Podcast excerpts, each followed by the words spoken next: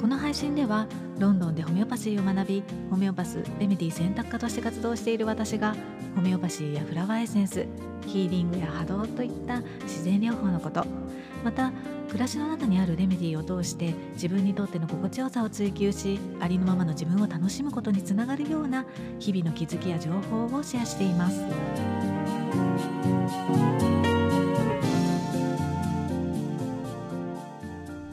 お久しぶりです。ホメオパスレメディ選択科の香りです。3月21日の春分とあのその翌日の22日のお羊座の新月を迎えて、まあ、本当にね新たな始まりリスタートっていったようなね、まあ、そんな空気感がちょっと溢れているんですけれども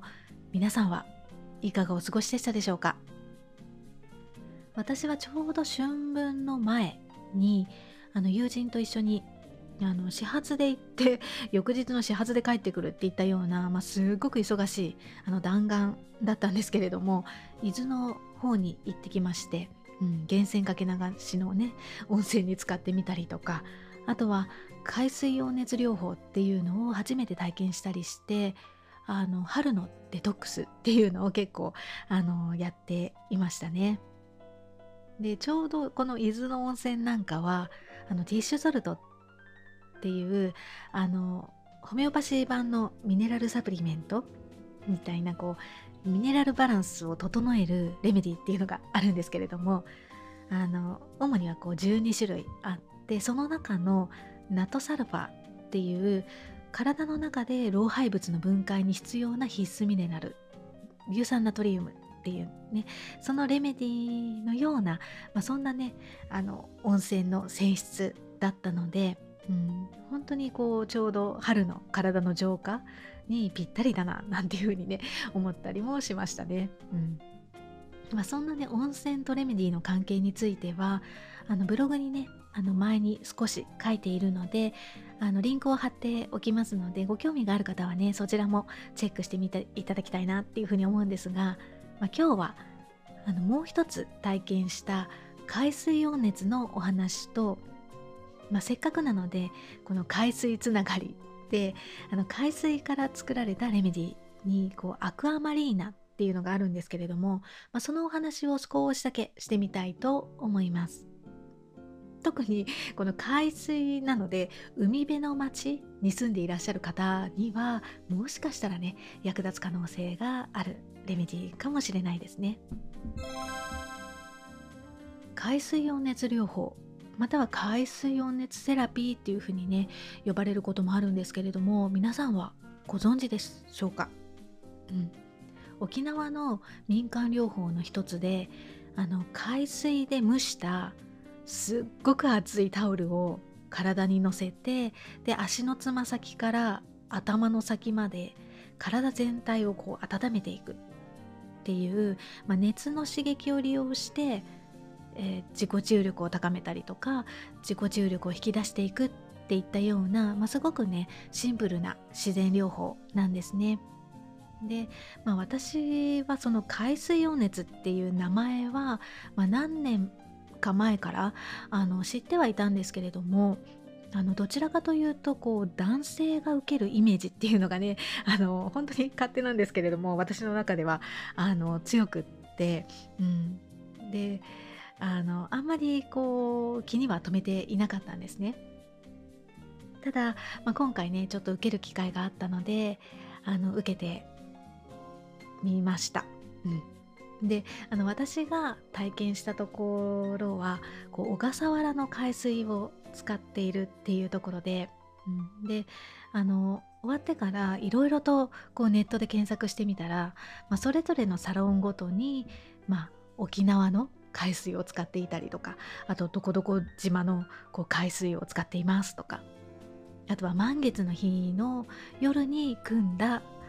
ああの海水にこだわっていますとかこう使う海水にこだわるサロンっていうのもあるみたいですね。まあ、個人的にはねそうやって海水にこだわっている方が面白いかなっていうふうに思うんですけれども、うん、まああんまりねそこは前面に出していないところも多いかなっていう感じです。うん、であの代謝アップとかデトックス効果も期待できるっていうことであの花粉症のケア、ね、今の時期だったらであの通っているっていう方もあのいらっしゃるようでしたね。うんまあ、私自身はこう花粉症ではないので本当にね準分前のデトックスとして、まあ、行ってみたんですけれどもあの面白かったのは同じ温度のこうタオルを体にのせても例えば左右でこう厚さの感じ方が違ったりするんですね。でまあなんだろうこう例えばこう刺すような厚さを感じるところもあればじんわりと温まってくるようなところがあったりとか、うん、本当にね体の部位によっても反応がまちまちで、うん、すごく面白かったですね。でまあセラピストさんがあのおっしゃっていたのは暑さをなかなか感じないっていうところは、まあ、冷えが深いところで、まあ、瞬間的に暑いっていう風に、ま、感じないといけないところで反応するかしないかとかあとは赤くなるかならないかとか赤くなってからの色の変わり方なんかで不調の箇所がわかるんですみたいな風にね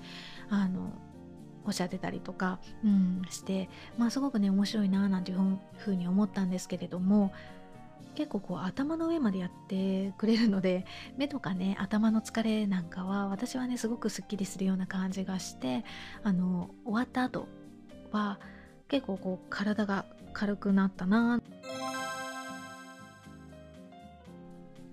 温めることで、まあ、巡りが良くなるっていうのもあると思うんですけれどもやっぱり海水っていうのもポイントなんじゃないかななんでねこう施術を受けながら考えて、うん、いてで、まあ、そこからねちょっと海水から作られるレメディっていうアクアマリーナをちょっと思い出したんですね。うんアクアマリーナも海水温熱と同じようにこう血液循環とか血液の浄化まあ、活性化にも役立つなんていうふうに言われていて、まあ、体が弱っている時とか反応が鈍い時、まあ、そんな時にもね役立つレメディーの一つなんですけれども、うんまあ、主にはこう、まあ、消化器系とか粘膜甲状腺精神っていったところに、まあ、よくね作用するレメディーっていうふうに言われています。あそうなんだ。じゃあ結構ねあの使う頻度が高いレメディーなの？なんていうふうにね聞かれそうなんですけれども。あのうんまあ、そうかというとそうじゃないかなっていうような、まあ、そんなにねメジャーなレメディではなくて、うんまあ、どちらかというとこのレメディーキットの中に入っている、まあ、入っていておなじみのナトミュアっていうね塩からできているレメディがあるんですけれどもそんなナトミュアとね少し似ているところがあるので、まあ、実際にはこのナトミュアがうまく作用しなかった時に使われることが多いかなっていうふうに思います、うん、ただ、まあ、このアクアマリーナは特に海辺で症状が悪化するっていう特徴があるのでなのでこの海辺に住んでいる人の頭痛とか便秘なんかには結構ねよく使われるレメディの一つなんですね。海風に当たったり海水浴をしたりすると症状が辛くなるとか